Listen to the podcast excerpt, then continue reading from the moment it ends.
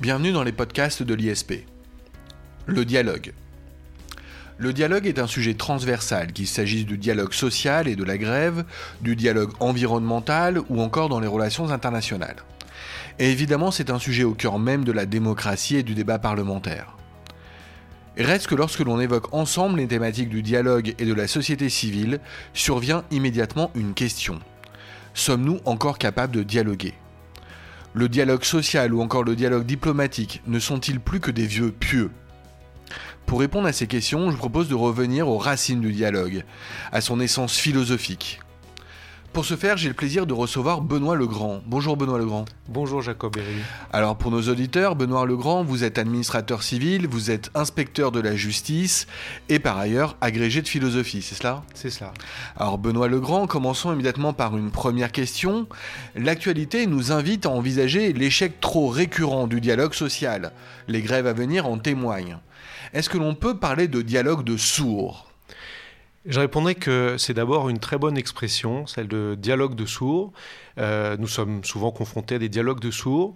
Et pour approfondir ce point et entrer en matière, je vous propose de relire courageusement Platon, du moins juste une petite scénette sur laquelle s'ouvre le célèbre dialogue intitulé « La République » et qui devrait retenir l'attention.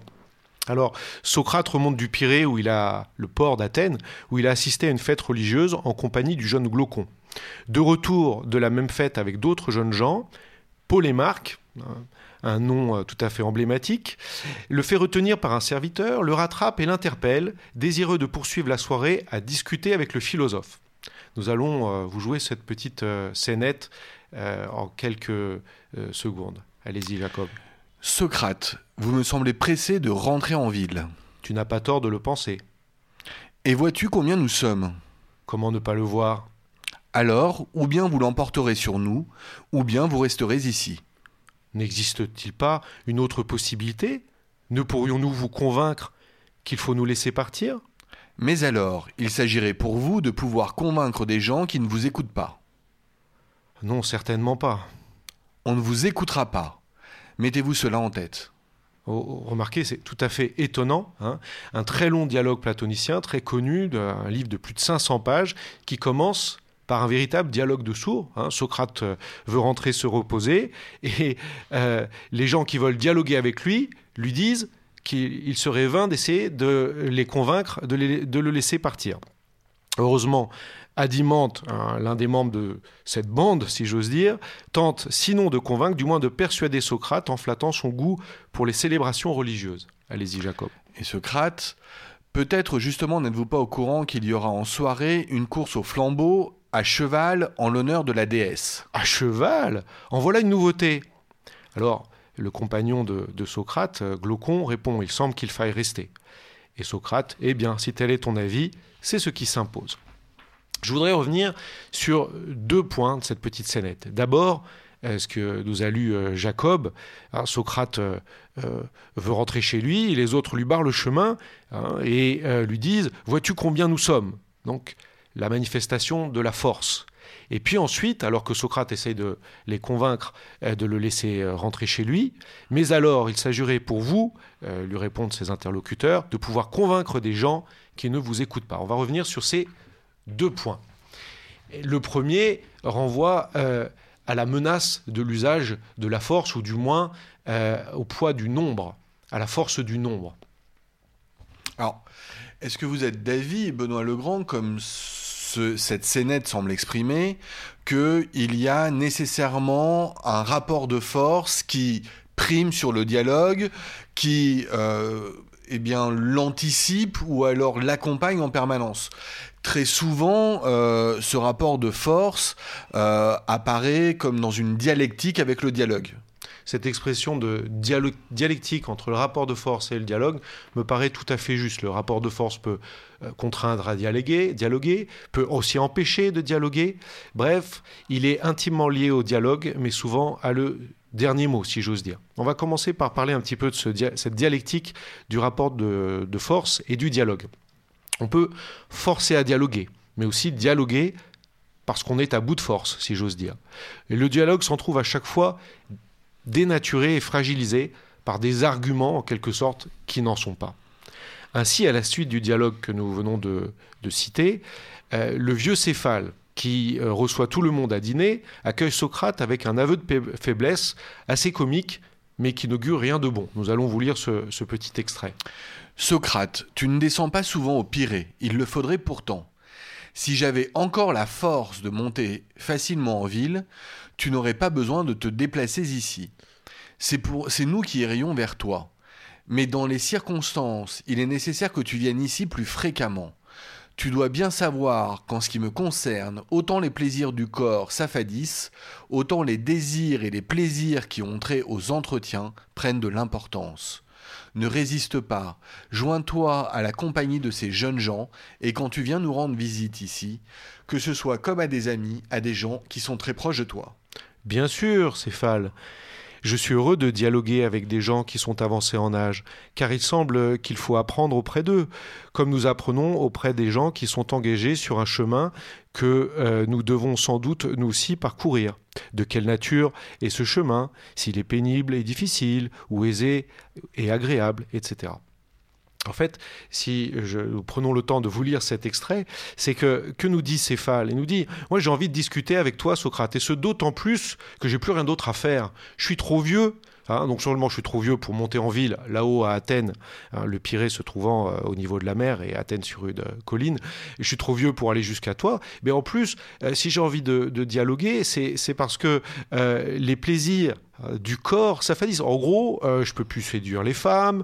En langage d'aujourd'hui, on dirait je suis trop vieux pour faire du sport, etc. Bref, j'ai plus que ça à faire. Les plaisirs de l'esprit remplacent les plaisirs de la chair avec l'âge. Voilà, c'est ça. Mais avec une conception finalement assez négative des plaisirs de l'esprit et aussi des vertus de l'esprit comme de celle du dialogue. C'est-à-dire on va dialoguer quand on peut plus faire autrement. Alors les choses nous sont présentées ici de façon assez comique, mais c'est finalement la situation dans laquelle se trouve aussi Socrate face à ces jeunes gens qui lui barrent la route.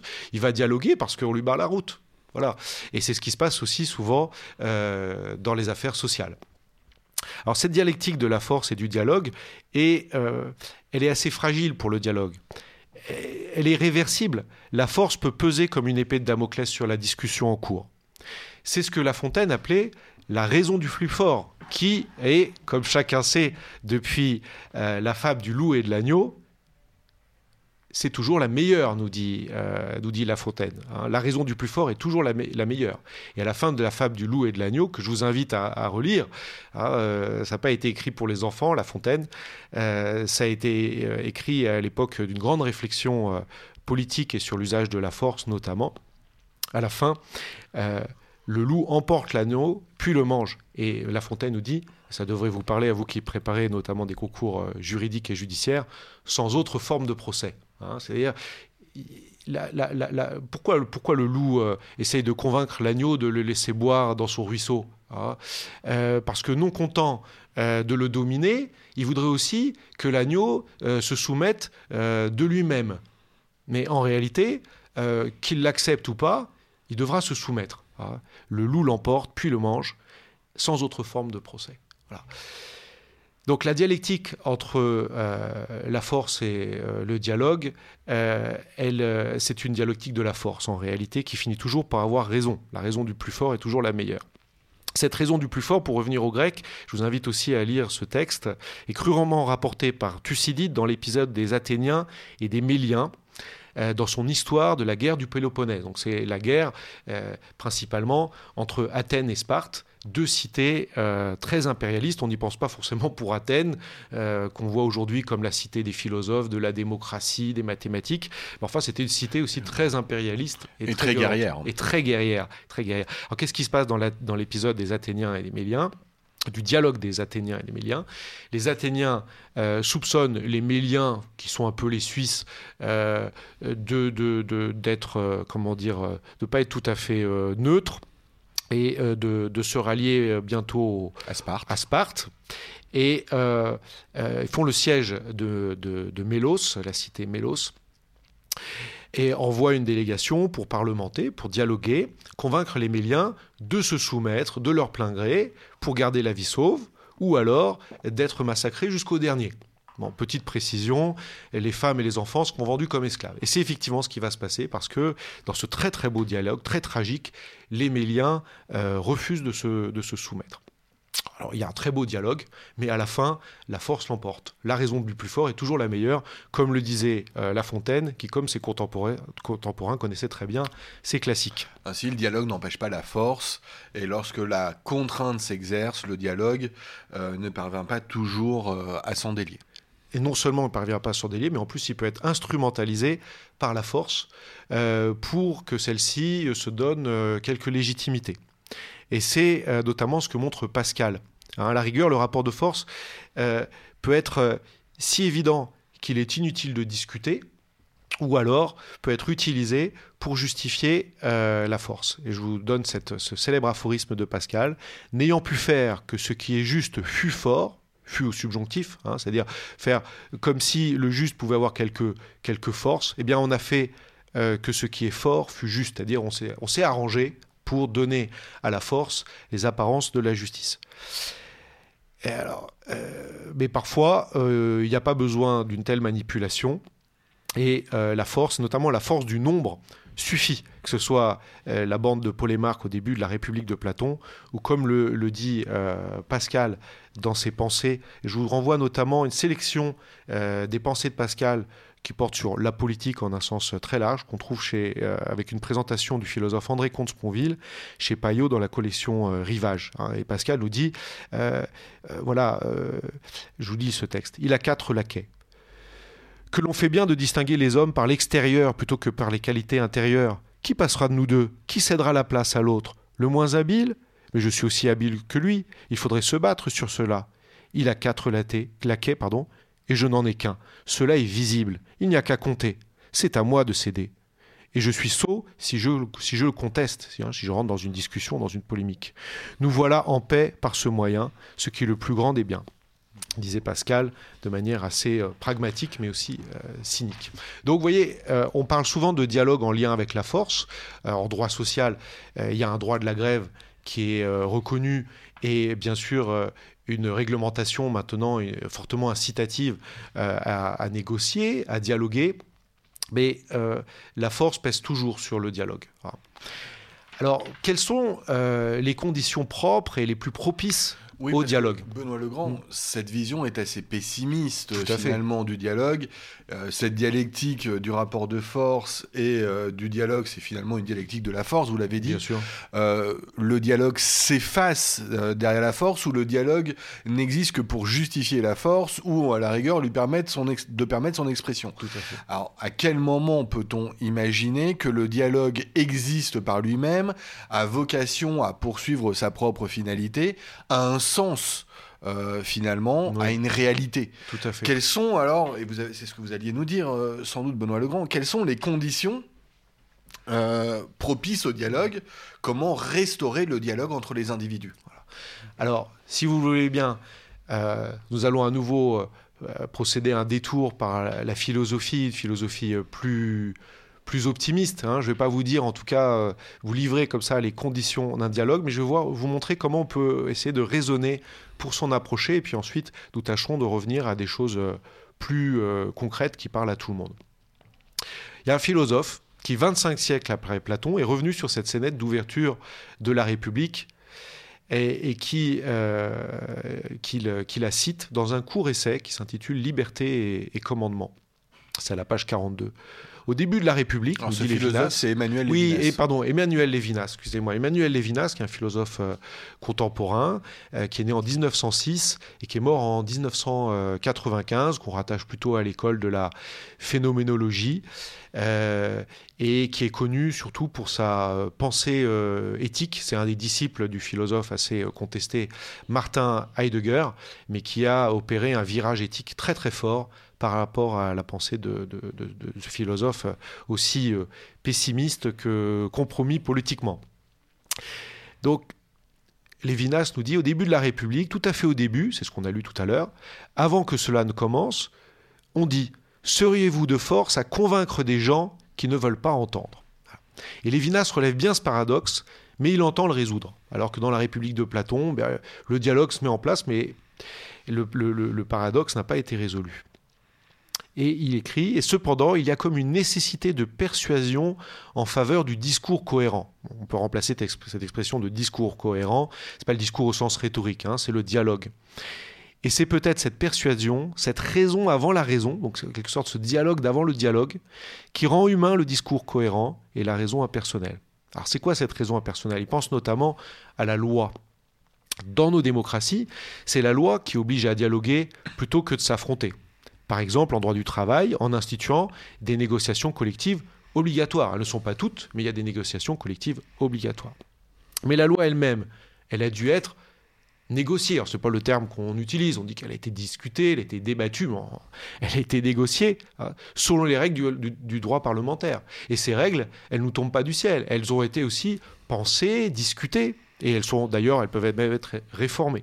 Et ainsi de suite à l'infini. Donc, oui, on peut remonter très loin, ainsi de suite. On peut remonter aux origines de la cité et même dire que la cité s'est construite sur une volonté commune qui elle-même a donc forcément été négociée. Le contrat social de Rousseau a quelque part été négocié, même s'il s'impose à tous. Tout à fait, et en remontant jusqu'aux Grecs, auxquels nous allons revenir.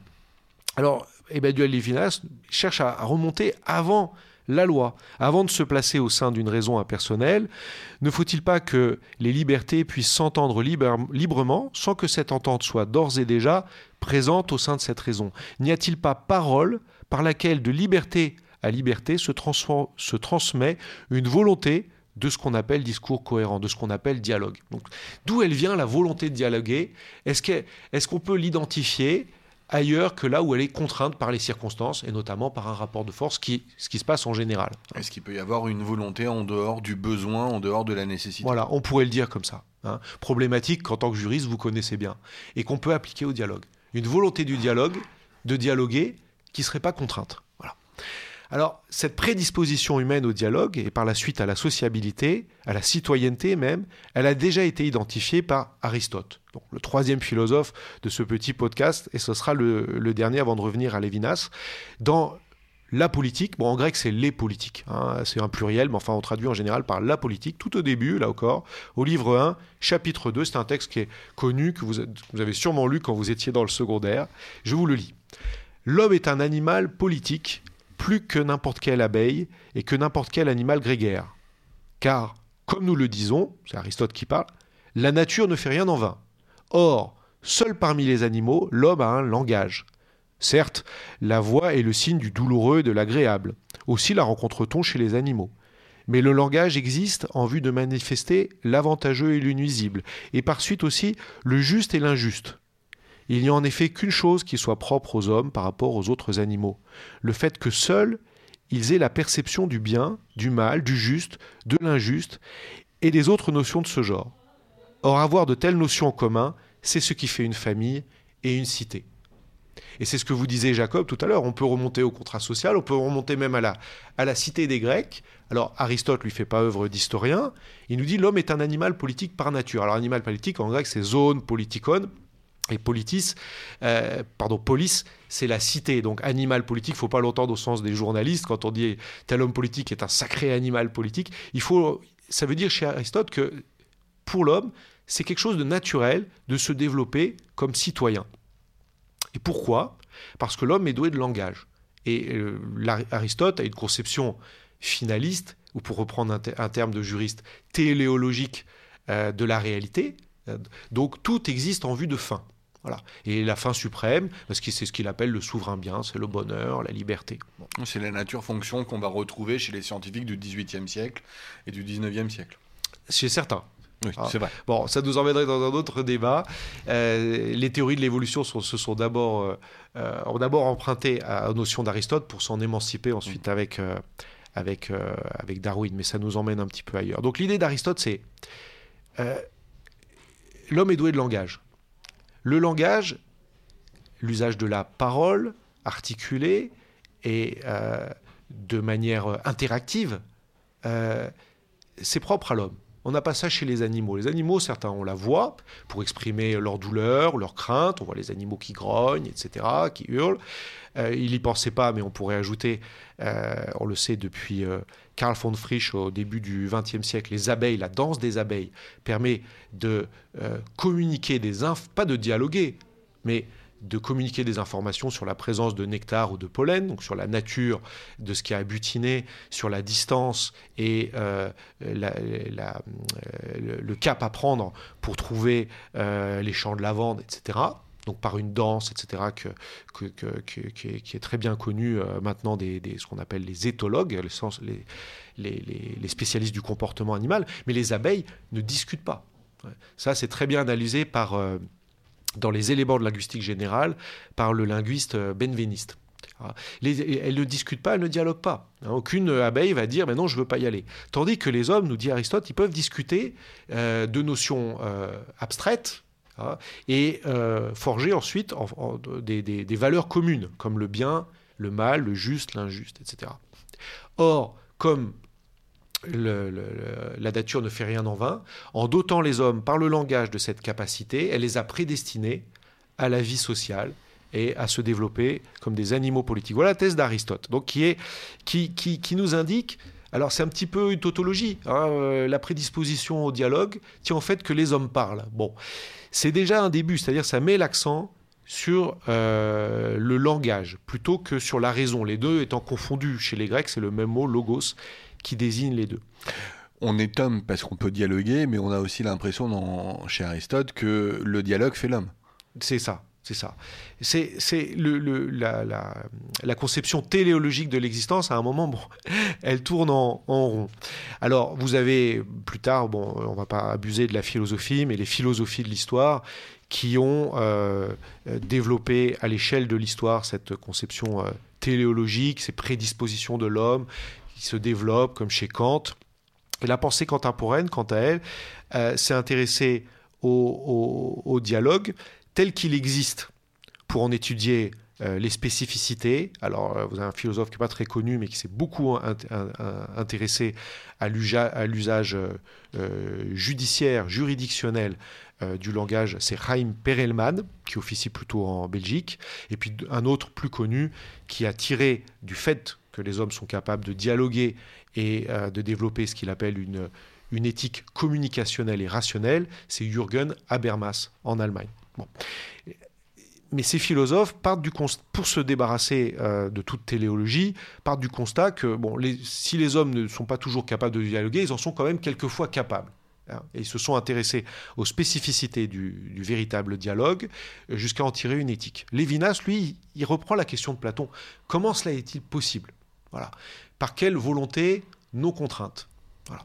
C'est exactement dans ces termes, comme vous l'avez présenté, Jacob, que la question se pose. Alors revenons un petit peu à notre philosophe Lévinas avant de conclure. Il revient donc à ce problème radical posé par Platon. Et il approfondit la notion de langage plutôt que d'y voir le signe d'un sens qui le dépasse, comme chez Aristote. Je le cite. « J'ai toujours distingué, en effet, le dire et le dit. Que le dire doive comporter un dit » est une nécessité de même ordre que celle qui impose une société avec des lois et des relations sociales. Mais le dire, c'est le fait que devant le visage d'autrui, je ne reste pas simplement là à le contempler. Je lui réponds. Le dire est une manière de saluer autrui. C'est déjà répondre de lui. Il est difficile de se taire en présence de quelqu'un. Cette difficulté a son fondement ultime dans une signification propre du dire, quel que soit le dit. Il faut parler de quelque chose, de la pluie et du beau temps, peu importe, mais parler, répondre à l'autre et déjà répondre de lui. Vous avez ce paragraphe dans un petit volume une interview en fait publiée d'Emmanuel Lévinas qui s'intitule « Éthique et Infini ». En fait, Lévinas discerne un dire qui est en fait tout simplement le fait même de se parler, qui est plus fondamental que le dit, c'est-à-dire ce qu'on dit, ce qu'on se raconte. C'est plus fondamental. On peut parler de la pluie et du beau temps, mais l'essentiel, c'est d'aborder autrui avec des mots, et pas par le silence, et encore moins par la violence. Alors ça, c'est toute la pensée de Lévinas, c'est le visage d'autrui qui, en tant que tel, rend possible la parole, en ce que par sa vulnérabilité même, le visage est la partie la plus vulnérable de l'être humain, qui est déconcertante, désarmante, il est ce qui nous interdit de tuer et plus généralement de recourir à la violence. Lévinas, bon, c'est connu en philosophie en tout cas comme le philosophe du visage et de la responsabilité pour autrui. Vous savez bien en tant que juriste que la responsabilité, c'est la capacité à répondre, dire oui c'est moi qui ai fait ça, hein, ou alors c'est moi qui ai en charge ceci ou cela, hein, la responsabilité de ce dont on a la charge. Et Lévinas nous dit quand on est face à autrui, on s'en sent immédiatement responsable. Et paradoxalement, c'est ce qui peut expliquer la violence, parce que cette responsabilité est insoutenable. On n'a rien demandé, mais autrui, par sa vulnérabilité même, nous renvoie à notre responsabilité à son égard.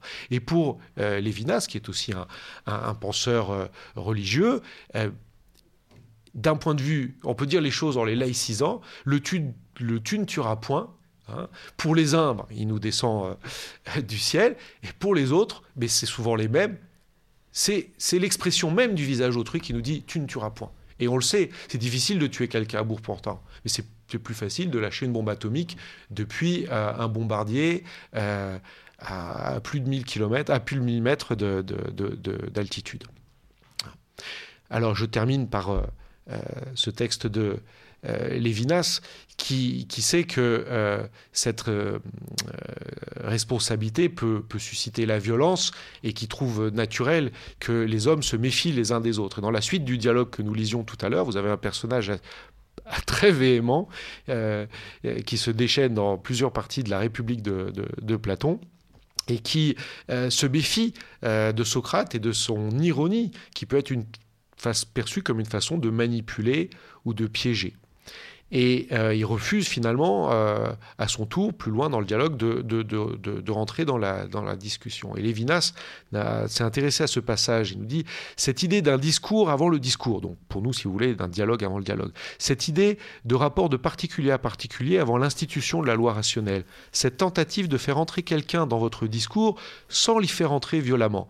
Platon y fait allusion au moment où ce personnage, donc un nom un peu compliqué, qui s'appelle Thrasymaque, se refuse à faire un discours, en tout cas se refuse à parler, mais consent tout juste à faire signe de la tête, oui ou non, mais finalement est entraîné par Socrate dans la discussion. Et Socrate se réjouit, sincèrement, de constater que Thrasymaque ne fait pas que scander le discours de Socrate par oui ou par non. C'est une piste intéressante, c'est-à-dire que ce nouveau personnage du dialogue est entraîné par Socrate dans la discussion. C'est une piste en fait très concrète, parce que la problématique que nous avons soulevée, c'est que le dialogue semble se présupposer lui-même. Pour reconnaître au dialogue ses vertus, pour y entrer de son plein gré, il faudrait en être déjà convaincu. Autrement dit, il faudrait avoir déjà dialogué, puisque dialoguer, c'est essayer de convaincre l'autre, hein, de se rallier à son point de vue. Et en commençant par partager des interrogations, mais à un moment aussi, essayer de rallier l'autre à son point de vue. Donc le dialogue semble se présupposer lui-même. D'un point de vue logique, c'est extrêmement compliqué. Et comment sortir de ce cercle à la fois vertueux quand le dialogue a déjà commencé, mais vicieux quand on n'arrive pas à y entrer, quand on n'arrive pas à rentrer dans cette danse. Mais d'un point de vue non plus logique, mais chronologique, quand le dialogue n'a jamais été interrompu entre des parties, eh bien, il est facile d'en reconnaître les vertus et de le faire aboutir. Il faut, d'une certaine manière, n'en jamais rompre le fil. C'est le conseil qu'on pourrait donner en sortant de la philosophie et en revenant au concret. C'est ce que font ou essayent de faire les diplomates dans les enceintes, ou du moins dans le microcosme qui est le leur et qui s'y prête. Et je vous renvoie par exemple à un très bel essai, mais qui aurait été une fiction, du diplomate Francis Walter, avec un W, « Saint-Germain » ou de la négociation, que vous trouvez en folio poche. Alors ça marche bien à l'échelle des diplomates, mais quid à l'échelle d'une nation, hein ? C'est l'une des questions qui est posée aujourd'hui par la crise des Gilets jaunes. Comment dialoguer avec des foules entières ? Il y a eu ce grand débat dans lequel le président s'est impliqué, mais à l'échelle d'une foule, à l'échelle du nombre, à l'échelle, face à des préjugés, à des réticences, très difficile. Puis il y a d'autres difficultés, hein, à laquelle vous pensiez, Jacob. Je vous laisse conclure avec nous. Alors, sur ce point. Oui, à titre de conclusion, une simple remarque. on a observé d'abord une vision presque pessimiste du dialogue, un dialogue forcé, un dialogue contraint, avant de se diriger vers une idée bien plus essentialiste et plus naturelle, selon laquelle l'homme est fait de dialogue et le dialogue suppose l'homme et l'homme suppose le dialogue. Tout à fait. Mais j'ai une question tout de même qui me vient finalement tout au long de ce discours, et notamment parce que ce besoin de dialogue et cette nécessité de dialogue se révèle, et pourtant on dit qu'un dialogue doit prendre fin. À un moment, la discussion doit se terminer et se traduire par un agir, par une action. À quel moment peut-on dire qu'un dialogue prend fin ? C'est une question difficile, parce que pour commencer, d'une certaine manière, il faudrait qu'il ait été toujours déjà là, d'une certaine manière, mais effectivement, comme il faut distinguer le dialogue pour le plaisir d'être ensemble, et d'ailleurs notre conversation va devoir prendre fin bientôt, mais dans ce cas on appellera ça plutôt la conversation, de la discussion, dont l'enjeu est quand même un accord, de la dispute, comme on disait autrefois la disputatio au Moyen-Âge, ou qui peut exister entre universitaires, où il s'agit de savoir qui a raison, entre spécialistes, entre experts. Il faut le distinguer aussi de la négociation entre parties prenantes dans un conflit. Là, c'est autre chose que la discussion ou la dispute au sens médiéval du terme. Et là, il faut savoir y mettre un terme. C'est un autre sujet. Mais ça va nécessiter de dialoguer. Il va falloir s'accorder sur le fait de mettre fin au dialogue. Voilà, on a surtout travaillé sur la difficulté à s'accorder sur la nécessité de dialoguer, laquelle suppose déjà le dialogue, etc. Mais le dialogue, en tout cas, par différence avec la conversation ou même la discussion ou la disputatio universitaire et médiévale, comme mode de résolution des conflits. Le dialogue israélo-palestinien, par exemple, à un moment, il a débouché sur les accords d'Oslo. Et on a réussi à l'arrêter. Bon, ensuite, ils ont capoté, mais c'est quand même pas rien, les accords d'Oslo. Ça, c'est plus le sujet, je dirais, de la négociation, sur laquelle on pourra faire un exposé une prochaine fois, éventuellement. Mais il faut se méfier, effectivement, de ceux qui disent que le dialogue est toujours ouvert, parce que ça peut être une façon aussi de l'enliser.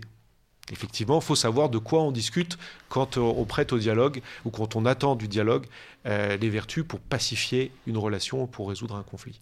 Et Benoît Legrand, on ne manque pas finalement de revenir presque à notre hypothèse de départ. On ne peut pas manquer de faire le lien avec l'actualité, avec la perspective des grèves à venir, et surtout avec cette idée que le dialogue entre la société civile, les syndicats, les professionnels d'un côté et le gouvernement de l'autre est un dialogue sans fin, sans qu'il existe véritablement d'ailleurs à de nombreux égards. Benoît Legrand, merci. Merci à vous, Jacob. Nos auditeurs n'auront pas manqué de constater que nous nous sommes livrés à un exercice sans doute un peu plus philosophique que nous en avions l'habitude, mais j'espère que vous, comme moi, vous en avez retiré beaucoup de plaisir et une certaine richesse intellectuelle. Benoît Legrand, encore merci et à très bientôt. Merci à vous, à très bientôt.